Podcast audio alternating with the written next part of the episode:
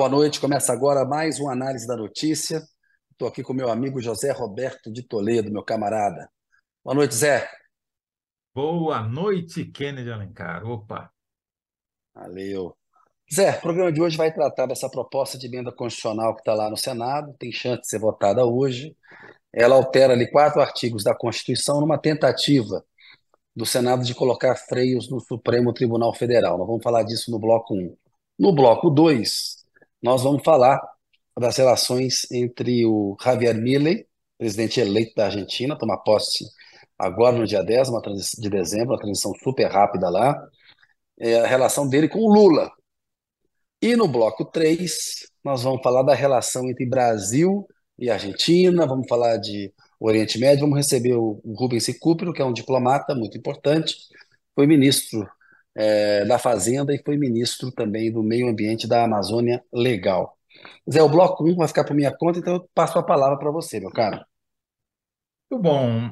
Kennedy, a questão que fica é o seguinte, né? A gente já discutiu isso com a professora Elisa Machado na semana passada, professora da GV, Direito da GV, São Paulo, que é uma grande especialista em Supremo, ela dizia que essa pressão toda do Senado e do Congresso, mas principalmente do Senado, sobre o Supremo já estava surtindo efeitos, por, não pelo que o, o Supremo estava julgando, mas talvez pelo que ele estivesse deixando de julgar, justamente para tentar não ferir susceptibilidades dos senadores e, enfim, criar uma relação de mais confiança ali.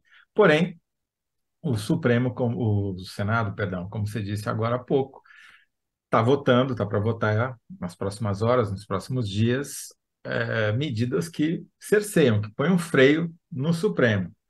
Mas a minha pergunta para você é: isso daí é para valer ou é jogo de cena? Esse, esse freio aí, ele vai de fato cercear os poderes do Supremo ou é mais uma jogada política que você vai nos revelar e explicar os motivos? Zé, fora uma mudança pontual ou outra, é, muito pequena, que possa eventualmente até melhorar é, o funcionamento do Supremo, o projeto como todo, ele, é, ele trata de medidas e reformas que já foram feitas pela própria Rosa Weber, que acabou de deixar a corte. A vaga está até aberta. Portanto, do jeito que está hoje, ele é muito mais um jogo de cena político do que um projeto que terá impacto. Até como você lembrou bem, a Heloísa Machado explicou para a gente né? Já surtiu efeito a ameaça. O Barroso já falou: olha, não vou colocar mais a questão do aborto em votação, a eventual despenalização é, da maconha também não, até determinada quantidade também não. Está todo na, a um, um, movimento de recuo né, do Supremo Tribunal Federal. É um recuo político em relação a esses temas mais controversos aí, esses, é, esses setores mais conservadores é, do Congresso Nacional é, gostam de, de barrar. Né? O próprio Rodrigo Pacheco, presidente do Senado, falou: vou colocar em votação um projeto para criminalizar completamente o consumo da maconha. Isso não pode ser é, aprovado pelo, pelo, pelo Supremo Tribunal Federal. Estão invadindo prerrogativas do é, Senado. Como a própria Heloísa explicou para a gente, ou seja, o, Supremo só age quando ele é demandado né, quando ele é acionado pelos políticos. Então, se há uma crítica ao ativismo judicial, na mesma, da mesma forma deve ser feita uma crítica sobre o excesso de judicialização de questões políticas que é feita pelos partidos políticos. Né? Foi feita pelo PT quando estava na oposição, é feita hoje pela, pela extrema-direita e a direita, que hoje se encontra na, na oposição. Ô Zé, é jogo de cena por quê? Primeiro porque está tentando alterar quatro artigos da Constituição é, Federal e que tratam de questões ali que já foram objetos de reformas internas no, no, no Supremo. A primeira delas é o pedido de vista. Já houve uma mudança para acabar com aquele perdido de vista. A gente viu casos de ministros que ficavam sentados em cima de processos por anos, para evitar uma Deixa decisão. Só abrir um parênteses, eh, que, que ninguém tem obrigação de saber, né? mas só para uhum. esclarecer, os, os ministros do Supremo têm essa todos os juízes, na verdade, de cortes, né, que são colegiados, têm o direito de, durante um julgamento, estar tá lá julgando qualquer matéria que seja, em vez de votar, ele fala: olha, eu quero olhar esse material, Isso. esse processo melhor, me dá um tempo para eu estudar esse caso, e daí é o que você estava explicando. Explica aí que tem os limites de tempo. É, o pedido de vista faz sentido, entendeu? É muito legítimo o ministro, durante uma votação, olha, eu quero entender melhor esse assunto. Todos eles têm uma baita de uma assessoria, esses assuntos estão tramitando ali faz tempo. Muitas vezes esses pedidos de vista são usados mais como um, um, uma coisa política do ministro para dar uma esfriada naquele assunto. O que, que aconteceu? A Rosa Weber estabeleceu prazos agora. Você não pode ficar indefinidamente com um, um pedido de vista no seu gabinete. Você tem que devolver depois de um tempo. Né? O projeto está estabelecendo que, num prazo de 180 dias, todos os ministros que queiram consultar um, um, um, um projeto, eles têm que se manifestar ali em seis meses. É um bom prazo, meio ano para os 11 ministros analisarem uma, uma questão controversa, até porque eles têm uma grande assessoria. Eles têm juízes auxiliares. Os ministros, os ministros, quando votam, quando apresentam um voto, não é uma coisa só do trabalho deles ali, que eles ficaram horas, porque eles são muito demandados. Há muitos processos no Supremo, né? Eles têm uma assessoria para isso. Então, essa questão já foi tratada. A questão da decisão é, monocrática, que é muito criticada, é quando o ministro dá uma liminar, ele decide sozinho, sem levar para o plenário, para o julgamento ali ter a maioria dos membros do plenário, está lá na Constituição, que algumas matérias têm que ter ser referendadas pelo, pelo, pelo plenário. Portanto, é, esse projeto ele é mais uma satisfação. Primeiro que o Rodrigo Pacheco está dando para uma base política mais conservadora no Senado, que se queixa do Supremo, que foi de fato uma voz muito importante para combater os excessos do bolsonarismo, sobretudo na pandemia e em relação à tentativa de golpe. O Supremo teve um papel importante nesse sentido, inclusive está julgando agora é, réus dos atos golpistas. E o Bolsonaro está na linha de tiro, será condenado em algum momento no Supremo. É isso que está mais ou menos entendido dentro da corte. São tão fortes as acusações que será. O Pacheco, ele, tá, ele tem interesse numa parceria com Davi Alcolumbre. Pacheco é senador do PSD por Minas Gerais, quer ser candidato a governador de Minas em 2026. Davi Alcolumbre era presidente do Senado antes do Rodrigo Pacheco apoiou Pacheco com a promessa de que o Pacheco apoiaria a volta dele. O Alcolumbre é muito articulado no jogo de bastidores ali. Ele é um senador que tem pouca exposição pública, mas joga bem, é bom articulador político. E ele quer voltar, ele é do União Brasil. Então, os dois estão atendendo a uma base mais conservadora do Senado, dizendo: vamos lá, vamos dar um aperto sim no Supremo para ficar bem com, a, com esse pessoal e, junto com é, votos que eles já têm nos partidos deles, poder definir a sucessão no Senado em 2025. O, tá, o deixa eu ver se eu entendi. Deixa Vamos eu ver, que eu sou, sabe que eu sou meio lento, né? Tem que ser vamos por lá. partes. Ainda tem, ainda tem os papéis do Lula e do Supremo aí, mas vamos lá. É isso. E do Arthur Lira, que é o principal. Exato, mas o, então é assim, quer dizer, o Senado é jogo de cena porque o Senado deve aprovar, porque você acabou de explicar, a maioria dos senadores é conservadora, então, tem interesse em dar um susto, digamos, ou estabelecer um freio no Supremo, mas, na verdade, quem está articulando isso são dois senadores específicos, o atual presidente e o ex-presidente, que estão, na verdade, pouco se lixando para o material que vai ser para o objeto da decisão, mas para a sua própria reeleição, no caso do, do Alcolumbre, né, voltar a ser presidente. Enfim, é uma coisa de senadores entre senadores para senadores, que o público mesmo nessa história. Agora, por que que isso não vai chegar até o fim? Onde é que barra? Onde é que barra? Quem barra isso? A, a tendência até hoje é pela aprovação do projeto. O Lula entrou em campo agora de tarde, teve um encontro. Foi até corrigida a agenda do Lula. Divulgaram no meio da tarde uma reunião que ele teve com o Rodrigo Pacheco às três da tarde, que não estava prevista. Então, lá pelas 5 da tarde, apareceu uma nova agenda do presidente dizendo que às 3 da tarde ele tinha se reunido com o presidente do Senado. O que, que ele fez?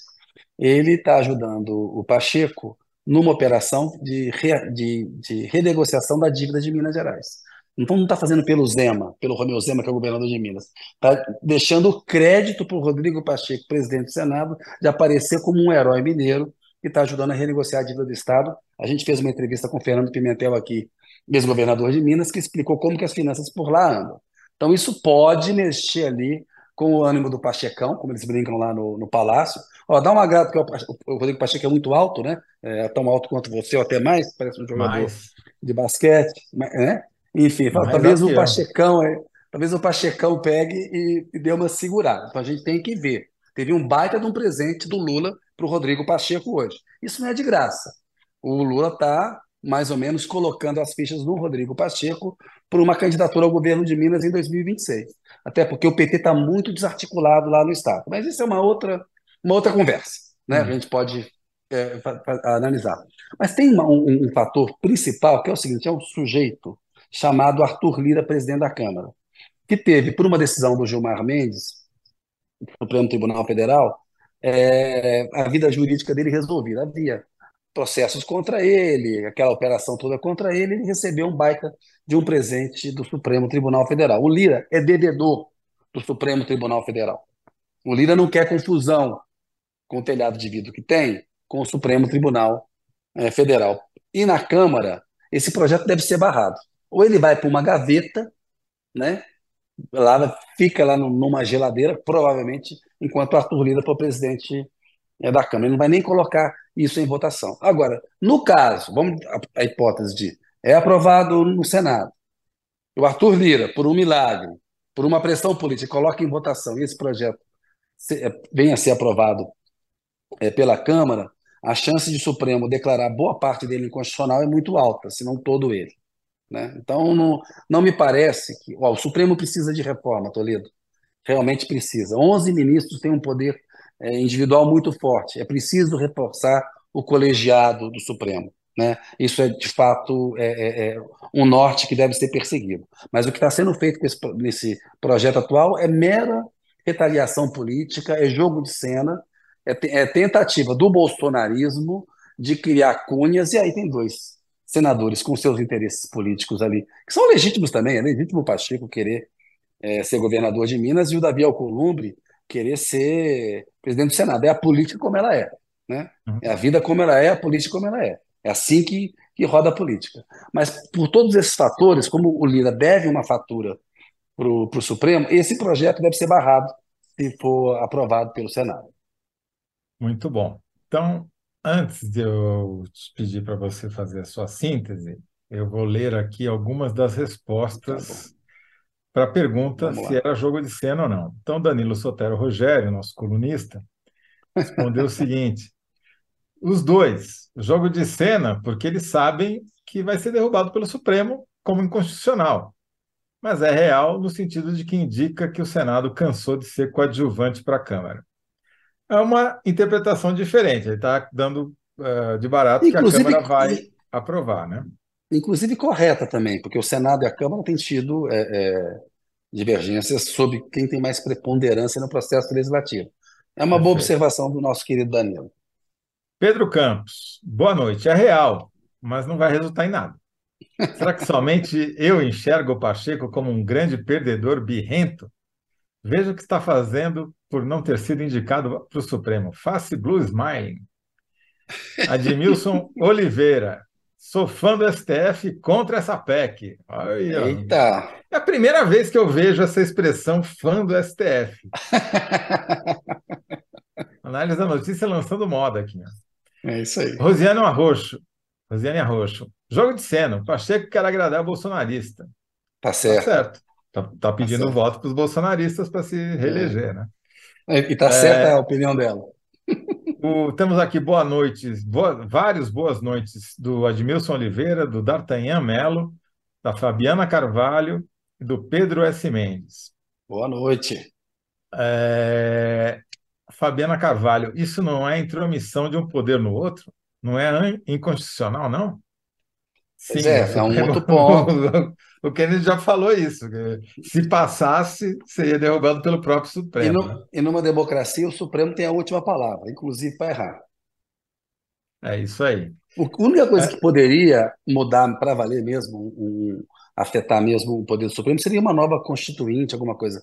Porque ele é o intérprete da Constituição. Então, qualquer coisa que se faça que fira o poder dele, ele tem poder que essa Constituição dá, que é, aliás, muito boa a Constituição, se critica muito, mas é uma Constituição muito boa, e, e o Supremo pode corrigir. Mas toca aí, Toledo. É, é, os comentários eram esses daí, e eu vou fazer um parênteses do seu parênteses, porque quem cobriu a Constituinte, que é o meu caso, é, lá em Brasília, como repórter, não tem nenhuma saudade de ver uma nova Constituinte em jogo, porque é o ambiente que reúne maior quantidade de lobbies que eu já vi na minha vida. É mais Sim. do que hoje em dia. Hoje tem muito lobby, lobbies Sim. muito poderosos, mas contra, durante a Constituinte, é um negócio inacreditável. A quantidade, pra você ter uma ideia, subiu o preço do, do aluguel das mansões do Lago Sul, principalmente na época da Constituinte, porque cada lobby tinha a sua própria mansão para, digamos assim, lubrificar as relações sociais com os parlamentares, com os, com os, deputados e senadores constituintes. Né? Então, o que eu quero dizer com isso é que é, é, o tipo da coisa que você sabe como começa, mas não tem a mínima ideia de é. como termina. Pode ser uma catástrofe. Ah, e, é, e o Brasil já teve diversas constituições. Os Estados Unidos tem uma constituição, ela já foi emendada, foi emendada, mas é bicentenária. Tem, e a Constituição de 88 é uma Constituição boa e já foi bastante emendada. Tem até uma edição atualizada ali até o final de 2022, que eu acho que é a última que o Senado imprimiu. Então você vê que você pega, já está um calhamaço assim de tanta emenda que já foi feita na ordem econômica, no governo Fernando Henrique, no próprio governo Lula. Né? Tivemos a sorte de, de o Bolsonaro não ter tido força no Congresso para mudar a Constituição, porque ia mudar para pior. E é, e é preciso dar força para o Supremo para enfrentar essa onda conservadora que quer retirar poderes do Supremo. Né? E o presidente atual do Supremo, Roberto Barroso, está ajudando muito nisso, está se enfraquecendo, está cedendo demais ao conservadorismo, na minha modesta opinião. Bom, como é que vai ficar a sua síntese? Você já tem aí, não? Tenho. Por dever fatura ao STF, Lira, Lira deve barrar a retaliação do Senado ao tribunal. 74 toques. Por dever fatura ao STF, Lira deve barrar Posso dar uma sugestão? Senado. Pode. O que você quer mudar? Por dever. Fatura. Ou por ser devedor, né? Para ficar mais hum. curto, ser devedor. Não, por, não, por dever ao STF. Por ser devedor, é, por né? Dever é, é que, de, é, por, dever. por dever pode. As pessoas podem entender que é, é um dever sim. Por uma obrigação, é, é, Por dívida, ser... talvez por dívida, né? Por dívida, por dívida com STF. Com, com STF, ou por dívida com o tribunal, Lira deve barrar o quê? Retalia... Retaliação do Senado ao, ao STF? Ao, ao, ao, Supremo. Tá bom. O freio, tá freio do Senado ao Supremo. Freio... Retaliação não, freio é melhor, né? Freio do é. Senado é. ao Supremo. Né? Isso. Então, eu, vou colo... eu coloco no grupo aqui. Freio então, tá bom. do Senado. Sempre aprendendo com José Roberto de Toledo, caramba. Bora lá. Segura a onda aí, que eu tô de cabeça baixa aqui, até só parece, para o pessoal. Tá aqui no análise aí, galera. Tá aí, ó, pumba. Zé, ó, agora a bola é comigo, cara. Agora a bola é Vamos comigo. Lá. É o seguinte: bloco 2 começa agora. Ô Zé, ô Zé, o Javier Miller, né? Deu merda na Argentina, né? Desastre. Lá foi eleito um cara de extrema direita. Que ficam falando, ah, o libertário, anarcocapitalista. Parece que é uma coisa boa, não? Né? O cara é, cara é de extrema direita, né? E, e já, já apareceu o tal mito da moderação. O Miller vai ser moderado. Era a mesma coisa que a gente ouvia lá em relação ao Bolsonaro. A gente sabe que um, quando um despreparado chega ao poder, o que, que vai dar. Mas veja bem, Toledo, aqui eu queria uma análise sua, porque você andou levantando uns dados aí interessantes da relação comercial entre Brasil e Estados Unidos. A pergunta para você é a seguinte: o presidente eleito da Argentina tem motivo para desconfiar de, de, de Lula? É o Javier Miller, que vai assumir agora dia 10 e ganhou do Sérgio Massa no último domingo. Bola com você, Zé. A minha resposta é cínica, tá? Quer dizer, é bom deixar claro desde já. Tecla SAP. Exatamente, estou explicando. Porque o Javier Milei tem bilhões de motivos para desconfiar do Lula. E eu explico. É uma conta meio simplória até. Se a gente pega é, o que, que aconteceu o Brasil e a Argentina são grandes parceiros comerciais, não são apenas vizinhos, né? Não é que a nossa relação com a Argentina é uma relação como a relação do Brasil com o Peru, não. O Brasil, a, a, a Argentina é o terceiro principal parceiro comercial do Brasil, atrás apenas de China e Estados Unidos, e o Brasil é o segundo principal parceiro comercial da Argentina, atrás apenas da China. Então, é uma relação, um fluxo comercial muito grande entre os dois países. Né? O que acontece de um lado da fronteira tem impactos no bolso dos moradores do outro lado da fronteira. Mas eu fiquei curioso para saber como é que estava essa relação e como é que ela mudou ao longo dos anos. Né? Então, eu fui fazer uma análise da balança comercial, ou seja, que o Brasil importa e o que ele exporta para a Argentina exclusivamente, desde 1997, que são os dados disponíveis no site do Ministério da Indústria, Comércio e Relações Comerciais, não, Desenvolvimento Econômico, né? MIDIC. Você já mudou MIDIC. tanto de nome. Desenvolvimento, Indústria e Comércio. Exatamente. É. E é muito interessante, Kennedy, porque você olha a série histórica assim, você vê que ela oscila muito. O fluxo, tanto o fluxo comercial, que é a, a, soma das importações e exportações, né, o volume total de comércio, ele oscila, ele já teve um pico muito, há mais de 15 anos atrás foi o pico, 14 anos atrás foi o pico do comércio bilateral entre Brasil e Argentina. Depois deu uma flutuada, caiu e agora está recuperando de novo. 14 anos atrás era governo Lula. Um 2011, o pico do fluxo ah, comercial. Ah, o pico chegou no, no, no, primeiro ano 2000, da Dilma. 2011, é resultado primeiro do trabalho ano, de oito Exatamente. Anos. Primeiro ano, da... ele cresce ao longo do governo é, Lula, Lula, Lula 1 e 2. E chega ao pico no primeiro ano do governo Dilma. E depois se mantém ali alto. E daí, quando começa a instabilidade política no Brasil, 2015, depois da reeleição da Dilma, aí o fluxo de comércio começa a cair, cair, cair, cair, cair. Tem o seu vale, né, o seu ponto mais baixo já no governo Bolsonaro em 2020 e começou a voltar a subir no, no ano passado e agora chegou novamente a um valor é, mais significativo.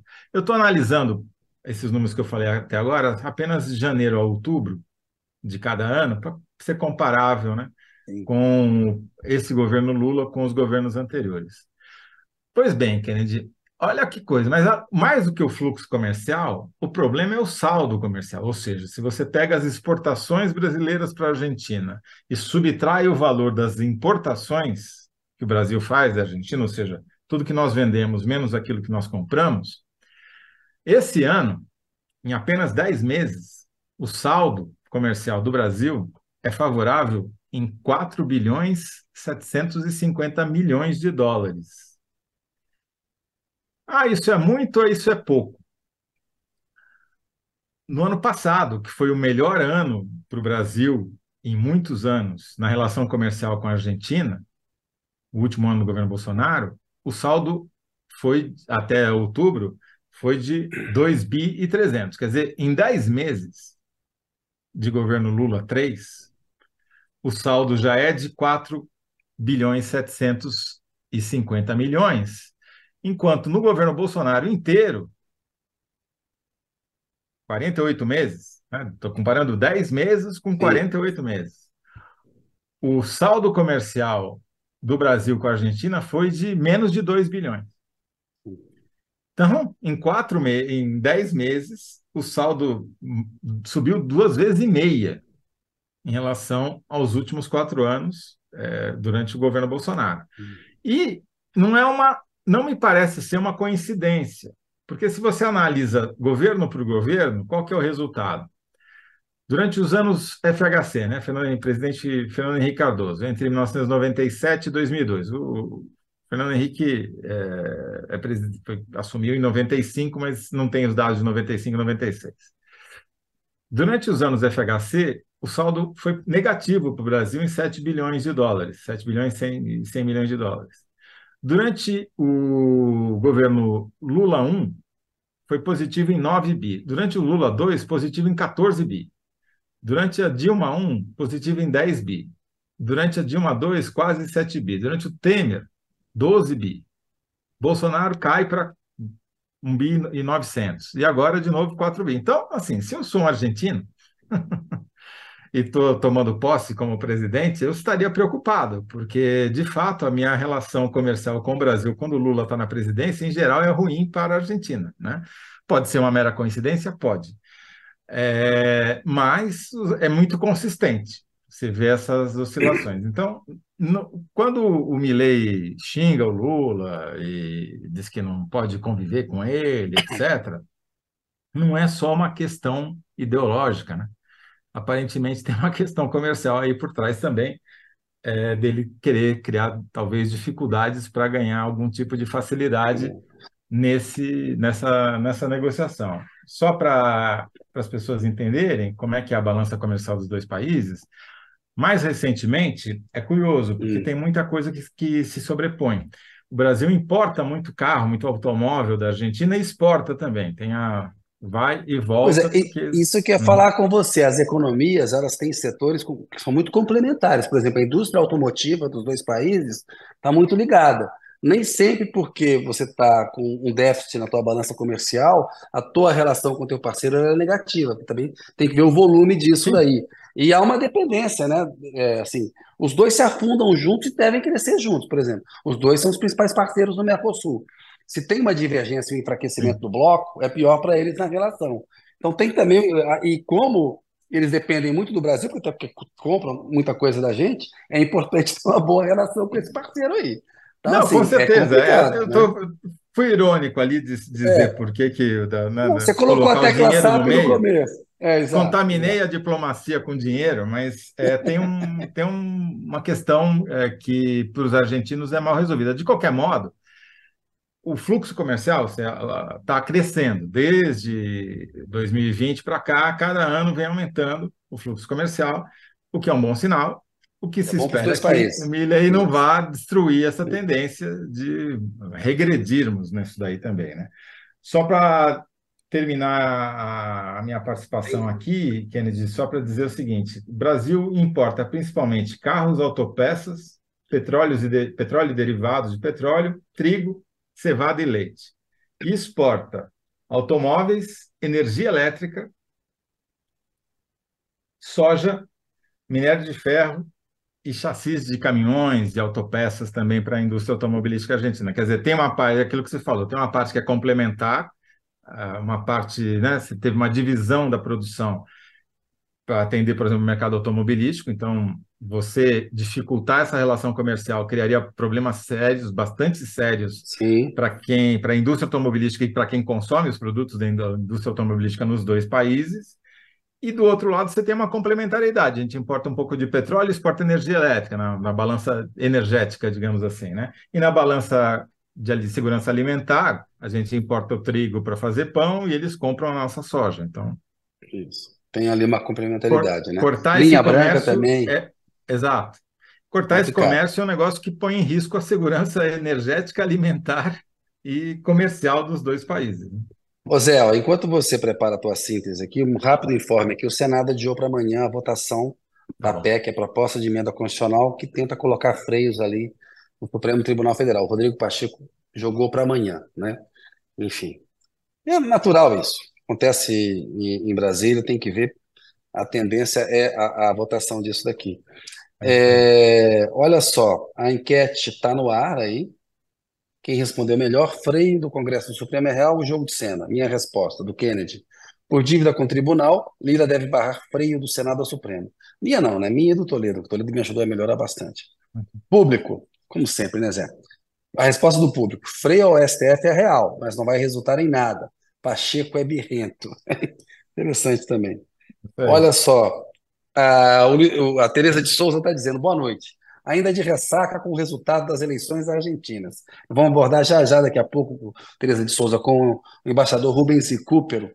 Vamos falar dessa ressaca. Eu estou de ressaca até hoje também com essa eleição aí. É uma tristeza, mas vamos lá.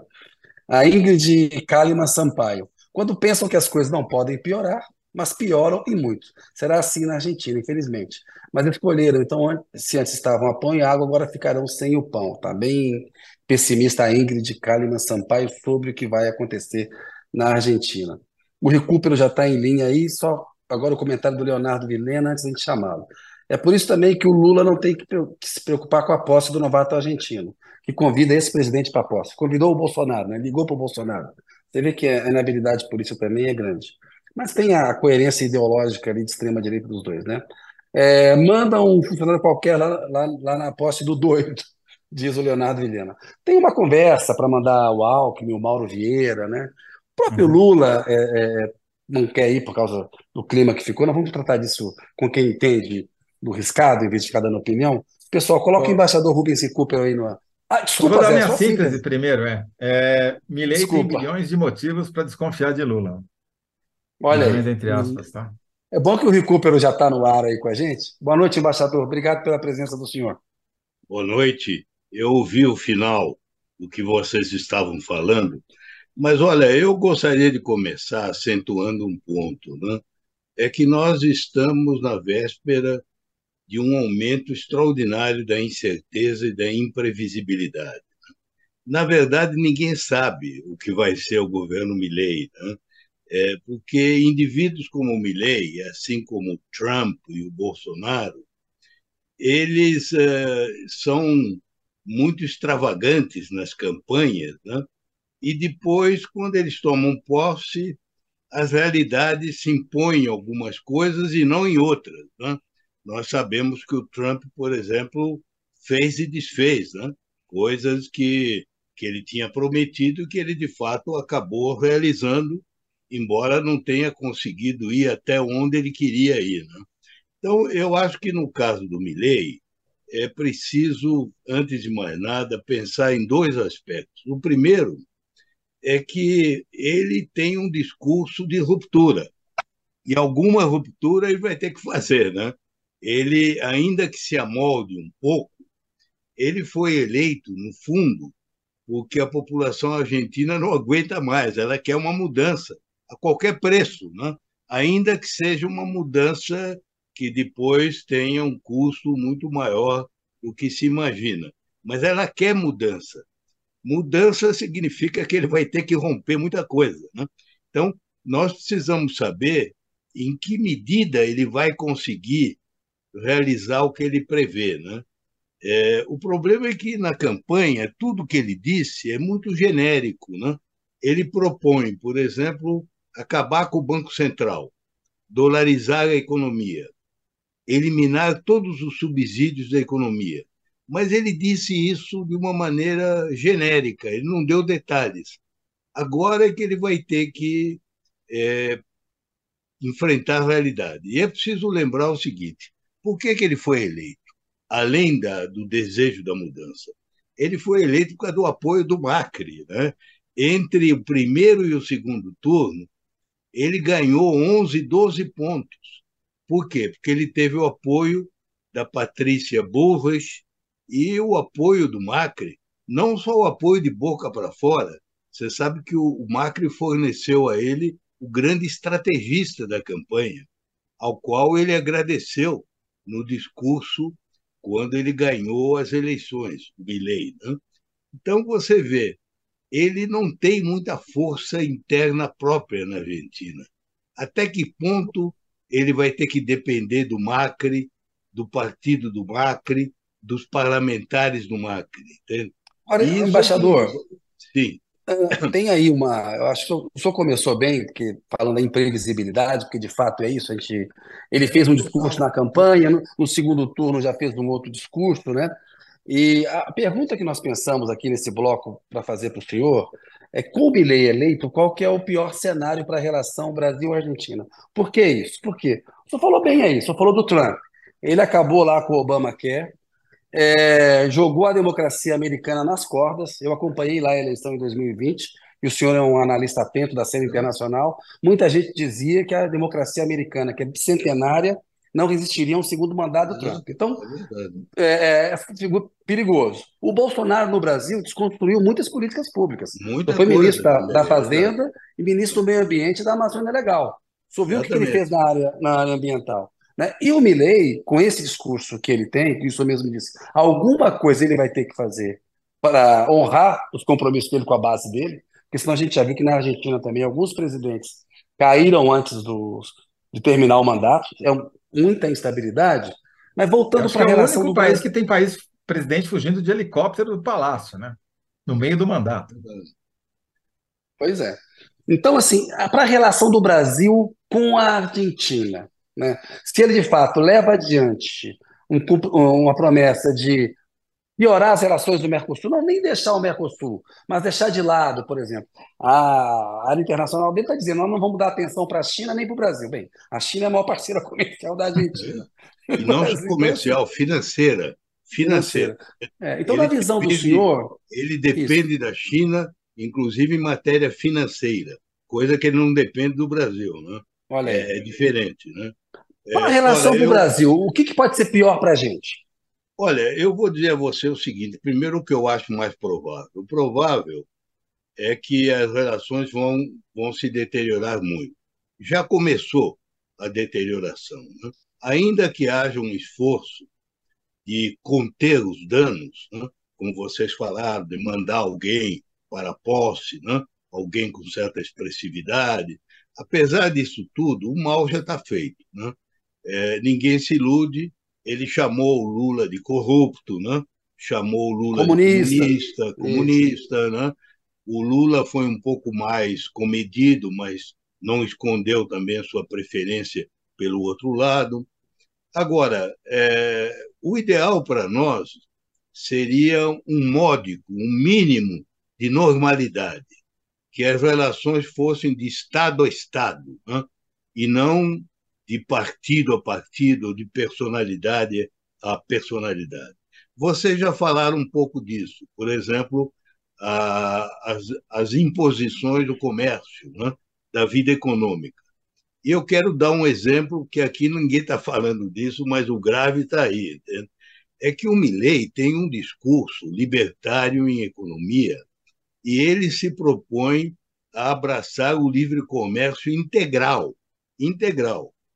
Não sei se ele vai conseguir, porque a Argentina é um dos países mais protecionistas e fechados do mundo. Mas ele quer, como ele disse, ele não aceita o Mercosul tal como existe. Vocês falaram da indústria automobilística, né? mas pouca gente no Brasil sabe que a indústria automobilística no Brasil só existe hoje legalmente no quadro da Organização Mundial de Comércio por causa do acordo bilateral automotivo com a Argentina. Porque em 2001, quando entrou em vigor os novos acordos da rodada Uruguai, o Brasil, da equipe do Fernando Henrique, da época do, do Ministério da Fazenda, do, do o Malandro, o pessoal todo, o Brasil não tinha tomado a iniciativa de reservar o regime anterior automobilístico brasileiro. Então, o Brasil não pôde mais invocar a proteção à indústria nacional. Quem conseguiu fazer isso foi o José Serra, que era ministro do Planejamento. E ele lembrou que os argentinos, sim, tinham invocado essa exceção para manter o regime que vinha de antes. Então, toda a indústria automobilística brasileira está pendurada nessa autorização legal. Se o Milley denunciar é, esse tipo de regime, que é o que vem de antes da rodada uruguai, que é o que se chama aqui é, de proteção ao produto nacional, né? É, se, se ele denunciar isso, nós não temos base legal. Nós podemos ser atacados na OMC por qualquer país. Agora, você sabe isso, tem que se ver se ele vai conseguir fazer, porque a indústria automobilística é a base da indústria argentina. Né?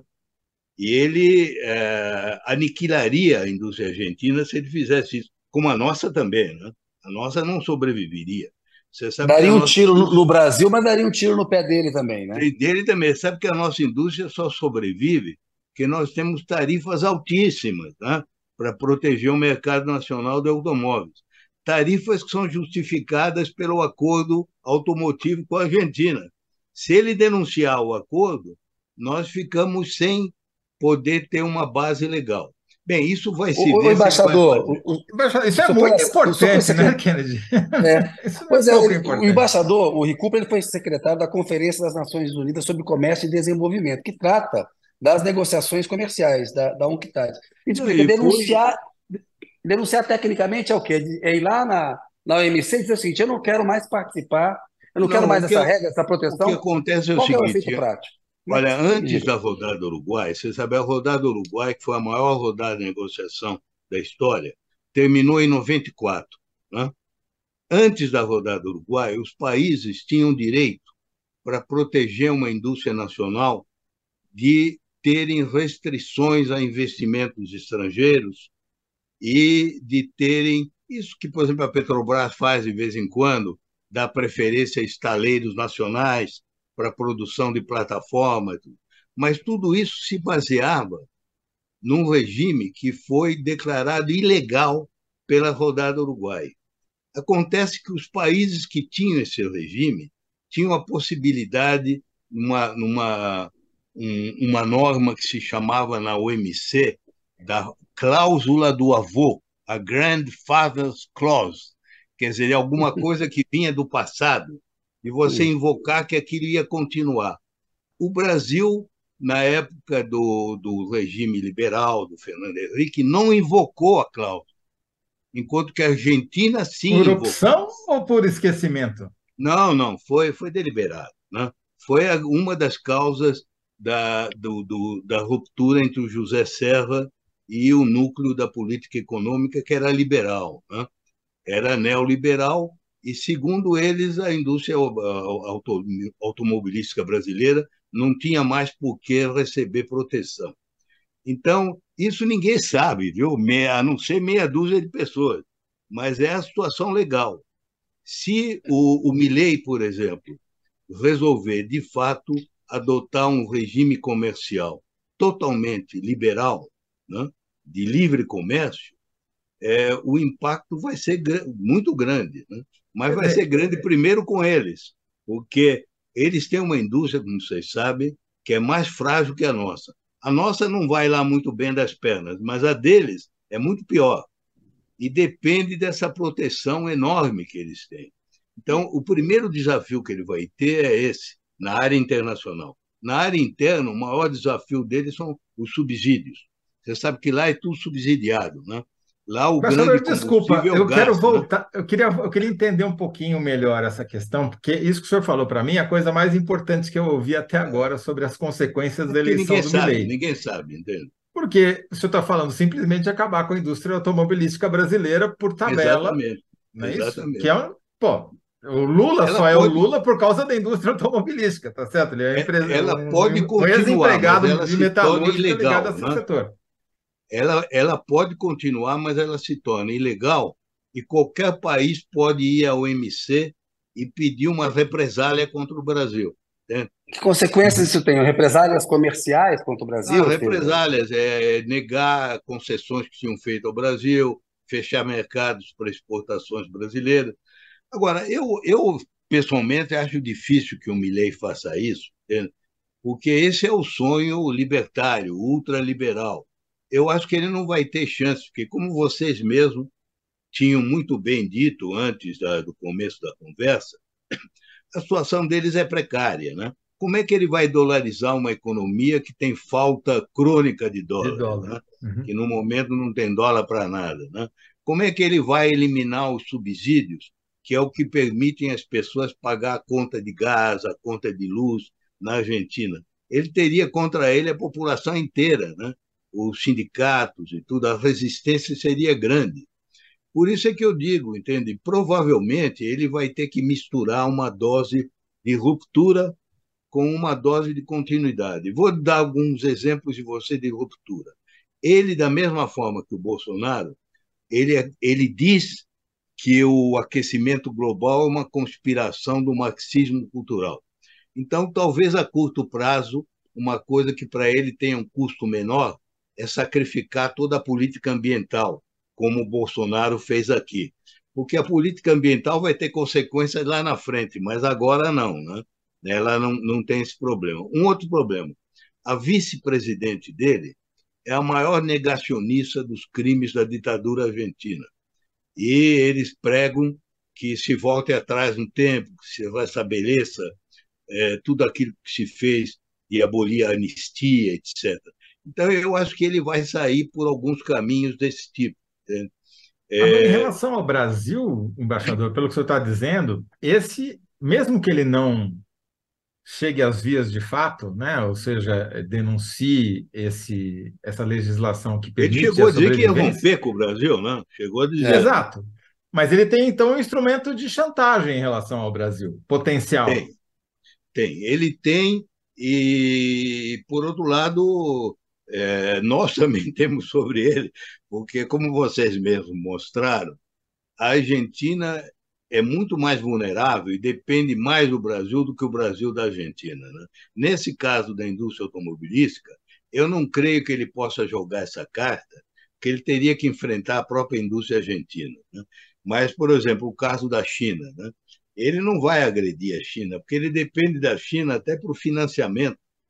Você sabe que eles foram muito mais longe que o Brasil, eles aderiram à, àquela iniciativa chinesa da nova rota da seda, né? Eles receberam é, financiamentos de bilhões de dólares dos chineses. Eles têm uma conta gigantesca com a China, coisa que o Brasil, por exemplo, não tem. Né?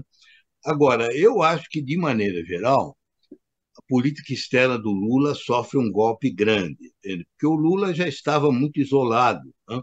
Mesmo que no continente haja outros países de esquerda, como o Chile, por exemplo, o Chile, como você sabe, tem uma esquerda mais atualizada que a do PT. Né? O Chile, por exemplo, condena a Rússia na Ucrânia, né? tem uma visão diferente desses assuntos internacionais. Né? É, eu vou dar um exemplo a você. Um dos sonhos do Lula, quando ele foi eleito, era recriar o Unasul. Você sabe que ele tentou, até uns meses atrás, quando ele chamou todos os chefes de Estado sul-americanos a Brasília. Não deu certo, porque ele já encontrou muita resistência. Agora esse sonho acaba de vez. Né? A Unasul, que era um, um, grupo de nações puramente da América do Sul, não vai ter a menor chance. Eu não sei, por exemplo, se a Argentina vai querer ficar no BRICS ou não. Pode ser que, pelo desejo de ter um certo papel internacional, eles aceitem. Mas ele já disse, o Milley, que ele não vai se interessar pelos BRICS, que ele não vai se interessar pela China. Né? Então, o Lula, que já não está com uma política externa de grande ibope internacional, vai ficar mais isolado no continente. Né? Porque dentro do Mercosul ele fica sozinho, né? porque Agora... todos os outros três são menos, são, são mais conservadores do que ele. Né? Queria fazer uma pergunta, Kennedy, para o embaixador, usando toda a experiência que ele tem, conhecimento, pelo seguinte: a gente sabe que quando presidentes com vocações autoritárias se veem acuados, ele inventa, eles gostam de inventar um inimigo externo para desviar a atenção. Né? Tá aí o exemplo agora da Venezuela. Tá Venezuela tá ameaçando... com esse equibo, é, exatamente. É, tá, exatamente, é. querendo então, tomar três quartos do território da é Guiana. É o caso clássico, né? O caso exatamente. Clássico. O senhor vê algum risco de um Milley fazer alguma gracinha em relação ao Brasil para desviar a atenção, criar algum tipo de incidente para além do diplomático? Não, desse ponto de vista eu não vejo. Não, ele ele é belicista mais nas palavras e mais nas posições ideológicas, né? Mas ele não retomou, por exemplo, aquelas velhas teses argentinas contra os aproveitamentos hidro, hidrológicos do Brasil na bacia do Prata. Você sabe que durante anos nós tivemos uma situação de conflito com a Argentina por causa da construção de Itaipu, né? e antes de Itaipu, das usinas que nós construímos na bacia do Rio Paraná. Né? É, na época, o, o vice-presidente do regime militar argentino que derrubou o Perón, o Perón, o almirante Isaac Rojas, chamava o Brasil La China Roja, a China vermelha, é, a China negra, né? É, a China negra do continente, que ele, ele ele de uma, de uma pedra ele matava dois coelhos, porque ele era racista também, né? Dizia que os brasileiros eram negros e comunistas, né? E na época eles eram muito hostis a nós. Eu, eu era funcionário, eu era secretário da embaixada em Buenos Aires. Eu servi lá de 1966 a 1969. Na época, o relacionamento do Brasil com a Argentina era péssimo. Né? Nós chegamos várias vezes, em alguns momentos eles ameaçaram cortar a navegação do Brasil nos rios da Prata, por causa do problema das usinas. Né? Eu não vejo nada disso no Milley. Não vi nem, não sei nem se ele tem noção desse passado, que é um passado recente, mas esquecido. Né? Agora, eu vejo em matéria externa, assim, ele vai procurar é, uma postura muito distanciada das posições do Lula em política externa. Né? Embaixador, dizia, sim. O senhor falou aí que o senhor acha que o Lula fica isolado né, nessa questão da América Latina. Mas como a gente compara com o governo Bolsonaro e com o que o Lula fez esse ano, com as viagens que ele fez, você acha que o Lula está isolado no cenário internacional ou ele recompôs pontes? A relação não, não, com o ele... Biden, com a China, com a União Europeia, como é que o senhor avalia essa política externa do Lula se compara, comparada com a do Bolsonaro? Olha, eu acho que você tem toda a razão. É justo dizer que ele é, recolocou o Brasil no mapa e logo no início, com aquelas viagens todas, né? Sobretudo, eu acho que o grande acerto dele foi na política de meio ambiente, né? porque 90% do, do, do caráter de párea que o Brasil teve na época do Bolsonaro se devia à destruição da floresta amazônica. Tinha outras coisas também, mas no exterior, você sabe, a gente gosta ou não gosta, para, para os estrangeiros, o Brasil é sinônimo de Amazônia. Se o Brasil destrói a Amazônia, pode fazer tudo certo em outras coisas que não adianta. Né? Então, ele teve um grande acerto em mudar essa política. Veja bem que não era a política tradicional dele. Né? Ele nunca foi ambientalista. Nos primeiros dois mandatos dele, nem ele nem o Celso Amorim morriam de amores pelo meio ambiente. Tanto assim que a Marina teve que sair, né? Saiu Sim. por quê? Porque brigou, brigou com a Dilma quando a Dilma era chefe da Casa Civil. É isso mesmo. O Lula 3 ele tem uma pegada ambiental na política externa que não que tinha não Lula 1 nem Lula 2. Eles não tinham é antes. E isso, na minha opinião, é o grande acerto dele. Porque no resto ele não mudou muito. Né? Por exemplo, em matéria de Venezuela, Nicarágua e agora Ucrânia. Então, o que eu queria dizer a vocês é que o grande trunfo que ele tem na mão é a política ambiental e a Amazônia. Né? Por exemplo, na, na COP que vai se abrir agora, o Brasil vai, vai chegar bem, que o Brasil vai chegar com uma queda enorme no índice de desmatamento da Amazônia. Então, nós já entramos com, com um, alguma coisa a mostrar na COP. Agora, como você sabe, isso em grande parte foi o trabalho da Marina no Ministério do Meio Ambiente. Né? Enquanto ela estiver lá, ela é uma garantia nesse sentido. Que o Lula mesmo, os instintos dele, como você não ignora, é explorar o petróleo na foz da Amazônia. Né? Ele já disse isso várias uhum. vezes. Até agora ele não, não forçou muito a mão, por quê? Porque está na véspera da COP. Né? Mas e depois da COP? Ele vai forçar isso? Eles vão querer, a todo custo, perfurar na foz da Amazônia? Então, o, o que eu diria a você é que, em outros aspectos, por exemplo, em querer colocar no mesmo plano é, a Ucrânia e a Rússia, ele perdeu muito do prestígio que ele tinha no mundo ocidental. Ele perdeu muito. Se ele ganha com a Amazônia, ele perde com isso. Perdeu também nesse caso da faixa de Gaza, né? porque ainda que a gente tenha que repudiar fortemente é, essa morte de civis, você dizer que Israel está cometendo atos terroristas é, é, é, você não tomar cuidado com a linguagem. Você sabe que em diplomacia a forma às vezes é mais importante do que o conteúdo. Ele tem uma tendência de falar sem ter textos escritos e aí ele escorrega. Então, nessas matérias, é, eu te digo, a minha opinião pessoal é que nos dois primeiros mandatos dele, a política externa somava ao prestígio interno que ele tinha. Agora, eu acho que ela tende a subtrair. Né? Há muitos setores, internos e externos, que ficam contra ele por causa da política, da política externa. José, você aí.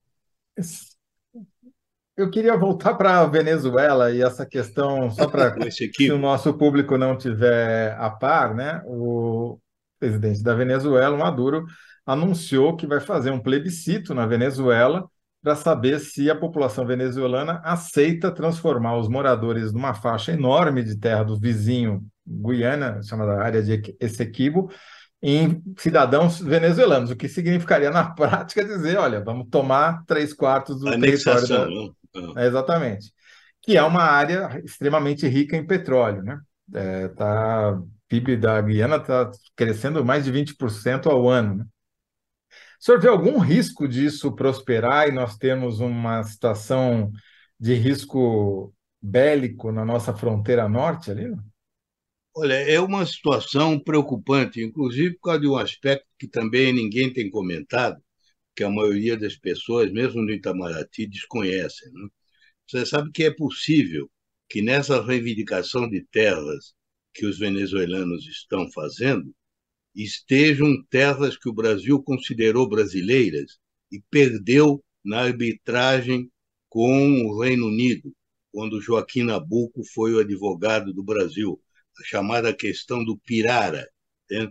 É, durante muito tempo no Itamaraty havia uma preocupação com essa reivindicação venezuelana, porque ela possivelmente inclui terras que o Brasil considerava como brasileiras e que perdeu numa arbitragem em que o árbitro foi o rei da Itália é, e que dois terços do território foram dados à, à Grã-Bretanha, ao Reino Unido. Agora, é verdade que os venezuelanos têm uma certa base de queixa, porque essa história toda remonta ao fim do século XIX, em que havia essa disputa, e o Reino Unido, que na época era a maior potência do mundo, pensava em tomar aquilo mesmo pela força. Mas o presidente americano, Cleveland, na época, é, fez uma declaração dizendo, invocando a, a doutrina Monroe, e essa declaração dos americanos levou os ingleses a aceitarem a arbitragem com a Venezuela. Nessa doutrina Monroe que dizia é, que, que, que, que, o, os Estados Unidos não, tela, não tolerariam a interferência de potências europeias em assuntos do hemisfério ocidental. Os ingleses, que estavam na época envolvidos naquela guerra dos Boers, na África do Sul, é, eles resolveram aceitar o arbitramento. O arbitramento foi muito mal conduzido pela Venezuela, sabe, na época. A Venezuela, na época, tinha governos terríveis, né, ditatoriais, né, e, e, a Venezuela tem o sentimento de ter sido bigodeada, né, de ter sido é, prejudicada nesse arbitramento. É isso que o Maduro está invocando agora. Então, como você muito bem disse, provavelmente esse plebiscito ou consulta vai dar uma vitória grande a ele, porque é, é uma, é uma manobra dele inteligente, porque ele foge daquele tema da divisão, que é a destruição do país, né? porque hoje em dia a Venezuela é um país destruído. Você sabe que não há, não há precedentes na história moderna de nenhum país que tenha tido um êxito tão grande da população como a Venezuela desses últimos anos. Né? São 6 milhões já que deixaram o país. Né? Então, é, ele desvia a atenção desse problema, né? de que a, o, o, regime está praticamente liquidou aquela prosperidade que eles tinham. Você sabe, nos anos 70, eu era no Itamaraty o responsável pelos temas venezuelanos. Nessa época se chamava La Venezuela Saudita, porque era com a Arábia Saudita. Foi na época, petróleo, você se lembra, né? dois choques de petróleo, em que eles estavam nadando em petrodólares eles tinham dólares, era o país que tinha mais, mais recursos financeiros na América do Sul. Entendeu? Eles davam petróleo de graça a Cuba, aos países caribenhos. Você vê a diferença do que eles estão hoje. Então, esse plebiscito desvia a atenção desse tema e une a população numa espécie de união sagrada, né? que é aquela história do nosso solo, que nós fomos prejudicados pelos ingleses e tudo. Agora, é uma situação perigosa, porque se for só para votação, enfim, vai provocar muita é, insegurança, mas ficará só nisso. Agora, se ele quiser invadir, aí é complicado, né? É. E o Brasil vai ter um problemão aí. Embaixador, estamos chegando aqui no final, Zé. Precisamos fazer uma síntese com ele sobre qual é o pior cenário para a relação Brasil-Argentina com o Milley eleito? Eu acho que é esse tiro na, eventual na, na indústria automobilística, não? É, se fosse fazer uma indústria... coisa mais genérica, está pior, vai piorar. Mas... É, é, é na, na, indústria automobilística, no Mercosul em geral, né? Uhum. porque o Mercosul você vê o, a, o Brasil, que tem a presidência do Mercosul, a reunião final da nossa presidência é dia 7. Ele toma posse três dias depois. Né? É, o Lula está tentando até ver se ultimava aquele acordo com a União Europeia, mas não vai dar certo, porque na véspera de um governo é, que sobre o, cujas intenções não se conhece nada. Né? Eu, eu acho que o melhor, por enquanto, é usar o, o título de um famoso tango argentino, que também hoje em dia todo mundo já esqueceu. É um tango chamado Fumando Espero. Vamos esperar. Se não fumando, nós vamos ter que esperar eles têm tango para tudo, né? Tem por um na cabeça, tem, e tem o fumando espero, né? Então vamos esperar até o dia 10 para ver o que, que vai dar, né? Boa, Mas eu boa. acho que, que, pelo que o senhor disse, dá para a gente afirmar que o Milley é uma ameaça para a indústria automobilística brasileira. É, sem dúvida, sendo a nossa e a deles, né? Sim. A deles também. Aí é. vai tudo de roldão, né? Perfeito. Não sei se o pessoal aí da indústria automobilística está dormindo bem à noite, se eles já sabem disso. Mas vai dar trabalho. Ficou, ficou confuso dar... com o alerta do senhor aqui. É, Mas, sobretudo, bom. você vê o seguinte: se somar o problema do Milley com o fato de que, por exemplo, o Brasil não consiga, o Mercosul não consiga emplacar esse acordo com a União Europeia, você sabe que uma das grandes um dos grandes ganhos que a União Europeia tinha com o acordo era nessa área de automóveis. Né? Aí é que eles vão investir mais contra nós na OMC. Né? Entendi. é bem. complicado. O cenário é, é, é, bem. É pior do que parece. É instável, é, é, é ruim. A única coisa é que, na incerteza, tudo pode acontecer, pode até não acontecer nada. Nada. Né? nada. Bom, vamos ver. Né? Embaixador, Quero agradecer muito aí a participação do senhor, o tempo que o senhor tirou aí para nos atender, viu? Um abraço Nada. aí para o senhor e obrigado. É um prazer, viu? Tudo de prazer, bom. Prazer, obrigado. Até logo. Boa noite. Boa noite. Boa noite. Boa noite. Pois é, Zé, olha só, estamos com as três sínteses feitas, a enquete ficou 58% foram generosos comigo e acharam que a minha resposta foi a melhor. O público ficou com 41% ali da preferência. Freio do seja, Congresso. Eu atrapalhei, né? Se eu não tivesse me metido, provavelmente você teria tido 60 tal. Né? Nada, você me salvou. Tirei votos do Kennedy. José Roberto Toledo me salvou. Um dia eu vou contar a história de como ele me salvou há quase 30 anos, quando ele estava deixando a editoria lá do painel, a coluna da Folha, eu ia lá trabalhar lá com o Canzian. Mas eu conto essa história no outro dia, porque estamos atrasadíssimos aqui. Então ficou o seguinte: bloco 1, freio do Congresso no STF é real ou jogo de cena? Por dívida com o tribunal, Lira deve barrar freio do Senado ao Supremo. Dois, Milley tem motivo para desconfiar de Lula? Resposta do Toledo. Milley tem milhões de motivos para desconfiar Bi? de Lula. Bilhões. Bilhões. Bi? É, bilhões. É, bilhões. Bilhões. Três, com recupero. Com Milley eleito, qual o pior cenário para a relação Brasil-Argentina? Milley é uma ameaça para a indústria automobilística brasileira. Interessante, isso aí é um. É? É um, não tinha visto lugar nenhum. Também não vi lugar nenhum. Zé, tem que sair correndo aqui, você também. Aquele abraço, até amanhã. Obrigado. Pessoal, obrigado um pela audiência. Valeu. Valeu. Tchau.